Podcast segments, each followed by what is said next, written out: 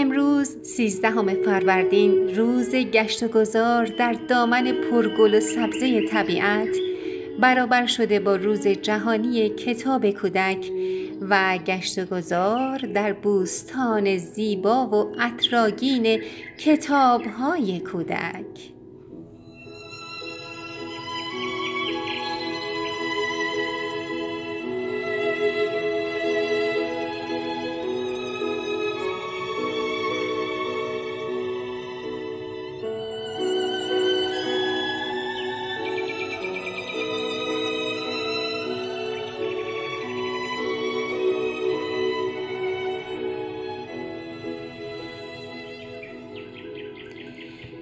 هانس کریستین اندرسن دویست و هفده سال پیش در روزی مثل امروز دوم آوریل سال هزار و هشتصد و پنج در اودنسه دانمارک در خانواده تنگ دست به دنیا آمد.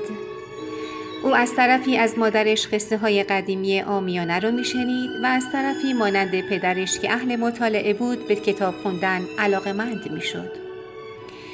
اندرسن در زندگی نامش نوشته که بهترین ساعتهای زندگیش وقتهایی بوده که با پدر به شنیدن نمایش نامه و خوندن کتاب و گردش در جنگل می‌گذرانده. هانس در نامه‌ای به یکی از دوستانش نوشته که پدرش کتاب‌های زیادی داشته که با اشتیاق وصف ناپذیری اونها رو می‌خونده. کتاب هزار و یک شب یکی از این کتاب‌ها بوده.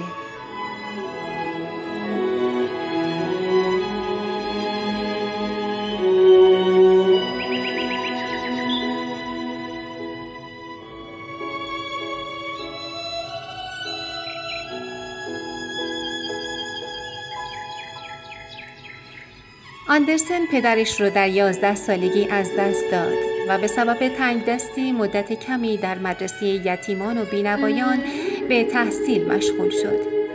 برای گذران زندگی مجبور شد مدتی در کارگاه‌های کفاشی و خیاطی کارگری کنه، ولی ساعت‌هایی رو که در خونه تنها می‌موند با عروسک‌هایی که پدر برای او ساخته بود بازی می‌کرد. هانس با عروسک‌ها نمایش می‌داد، براشون لباس می‌دوخت و با تخیلاتش داستان سرایی می کرد. او در خاطراتش گفته که هر روز ساعتها جلوی آینه می ایستاد و در حالی که سفره رو مثل یک شنل بر دوش می انداخت، نقش قهرمانان نمایشنامه ها رو بازی می کرد.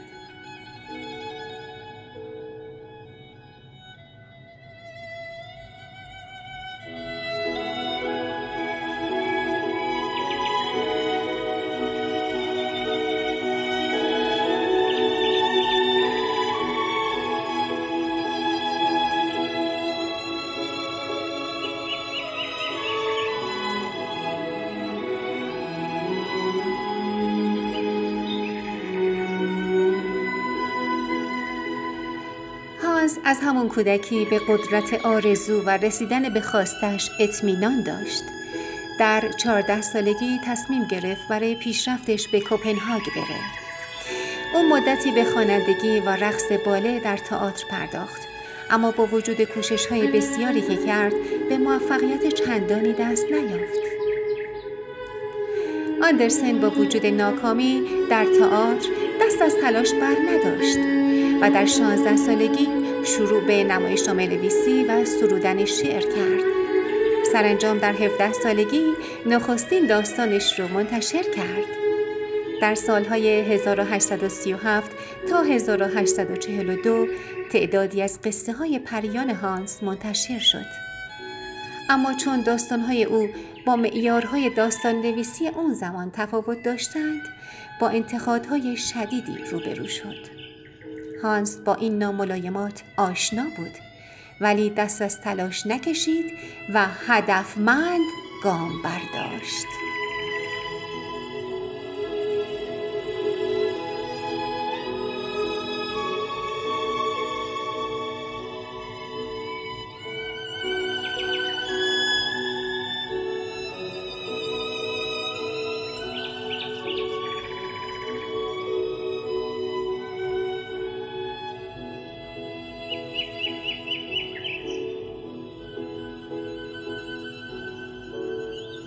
Thank you.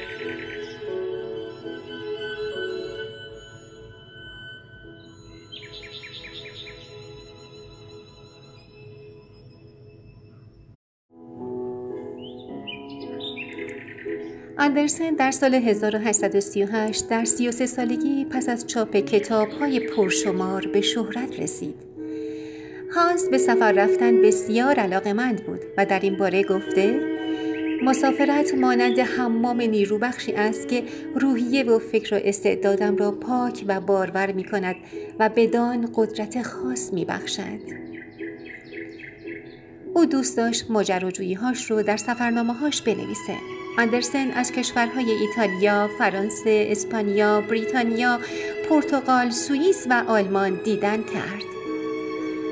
در این سفرها بود که در پایتخت فرانسه، پاریس، با ویکتور هوگو، والتر اسکات، هاینریش هاینه، بالزاک و الکساندر دوما دیدار کرد و چارلز دیکنز رو هم در سال هزار و هشتصد و چهل و هفت در لندن دید و یکی از کتابهاش رو با نام رویاهای روزانه یک شاعر به او پیشکش کرد. سرانجام پس از دو سال که از سیاحت‌ها و مسافرت‌های بیشمار بازگشت، اونقدر ذوق زده بود که نوشت: سفر کردن به خاطر زنده ماندن است.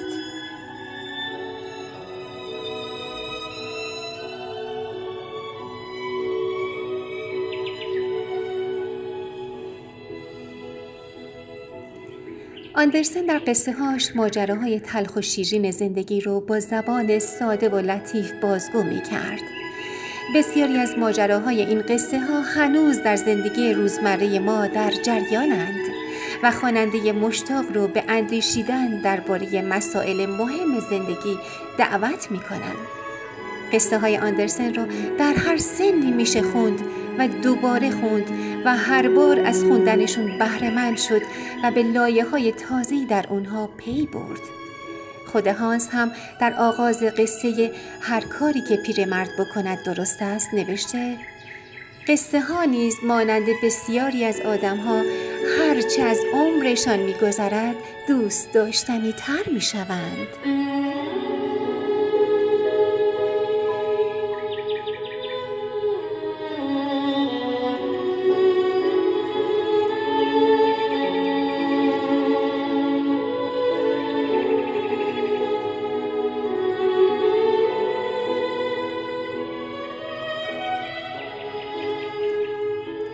هانس کریستین اندرسن در سراسر دنیا برای افسانه‌های پریانش شهرت داره.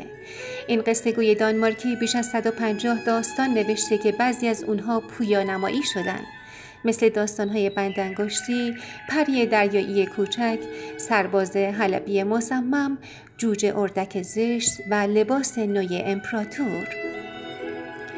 اما بسیاری از کسانی که از داستان‌های اندرسن لذت بردن نمی‌دونن که او هنرمند هم بوده. اندرسن نقاشی کردن و ساختن کلاژ رو با تلاش‌های خودش یاد گرفت.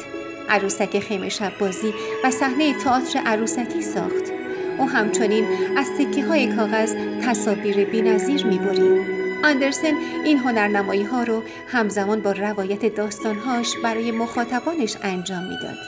هنگامی که قصه پریان رو بلند میخوند، بسیاری از شنوندگانش به خصوص کودکان چنان تحت تاثیر قرار میگرفتند که برای همه عمر داستانهای اندرسن و کاردستیهای کاغذی او در خاطرشون میموند.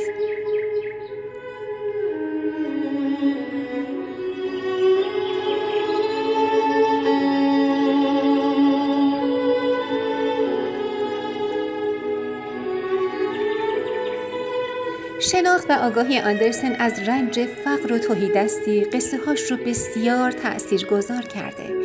بعضی از داستانهاش پایان غم‌انگیز و تلخی دارن، مثل دخترک کبریت فروش و پری دریایی کوچک که نویسنده در اونها حسرت و آرزوی دستیابی به یک زندگی ساده و معمولی رو به خوبی نشون داده. در برخی از قصه های او هم باور خوشبینانه‌ای به پیروزی خوبی ها بر بدی ها دیده میشه، مثل بلکه برف ها و جوجه اردک زشت.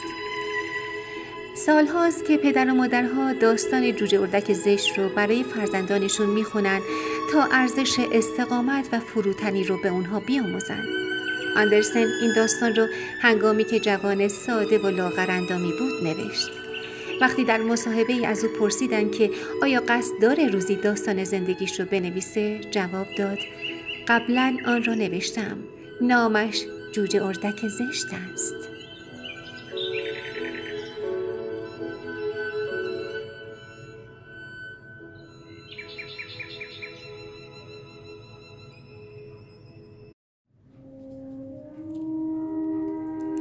اندرسن پیش از مرگ با آهنگسازی که قرار بود موسیقی مراسم تدفینش رو بسازه این درخواست رو مطرح کرد. بیشتر کسانی که در مراسم تدفین مرا بدرقه خواهند کرد کودکانند. ضرب آهنگ موسیقی را با قدم‌های کوچک آنها هماهنگ کن. هانس کریستین اندرسن در سال هزار و هشتصد و هفتاد و پنج درگذشت و در کوپنهاگ به خاک سپرده شد. پیش از درگذشتش تندیسی از او ساخته شده بود که پس از مرگ او در شهرداری کوپنهاگ گذاشته شد. به افتخار او مجسمه‌ای از پری دریایی هم بر روی صخره‌ای در بندر کوپنهاگ گذاشتند. دفتر بین‌المللی کتاب برای نسل جوان دوم آوریل زادروز اندرسن رو روز جهانی کتاب کودک نامگذاری کرده. این دفتر به پاس آثار این نویسنده بزرگ از سال هزار و نهصد و پنجاه و شش به بهترین پدیدآورندگان ادبیات کودک جایزه‌ای اهدا می‌کنه.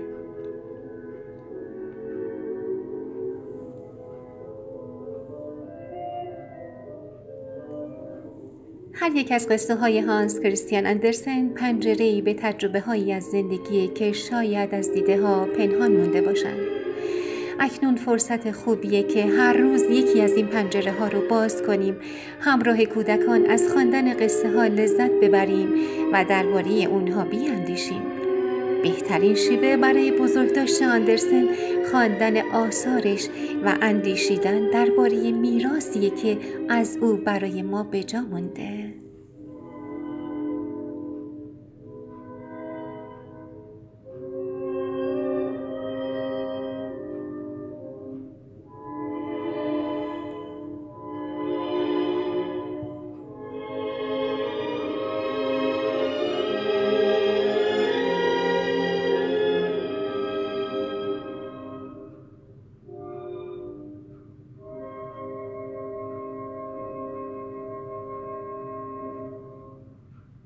آوای کتابک کاری از موسسه پژوهشی تاریخ ادبیات کودکان.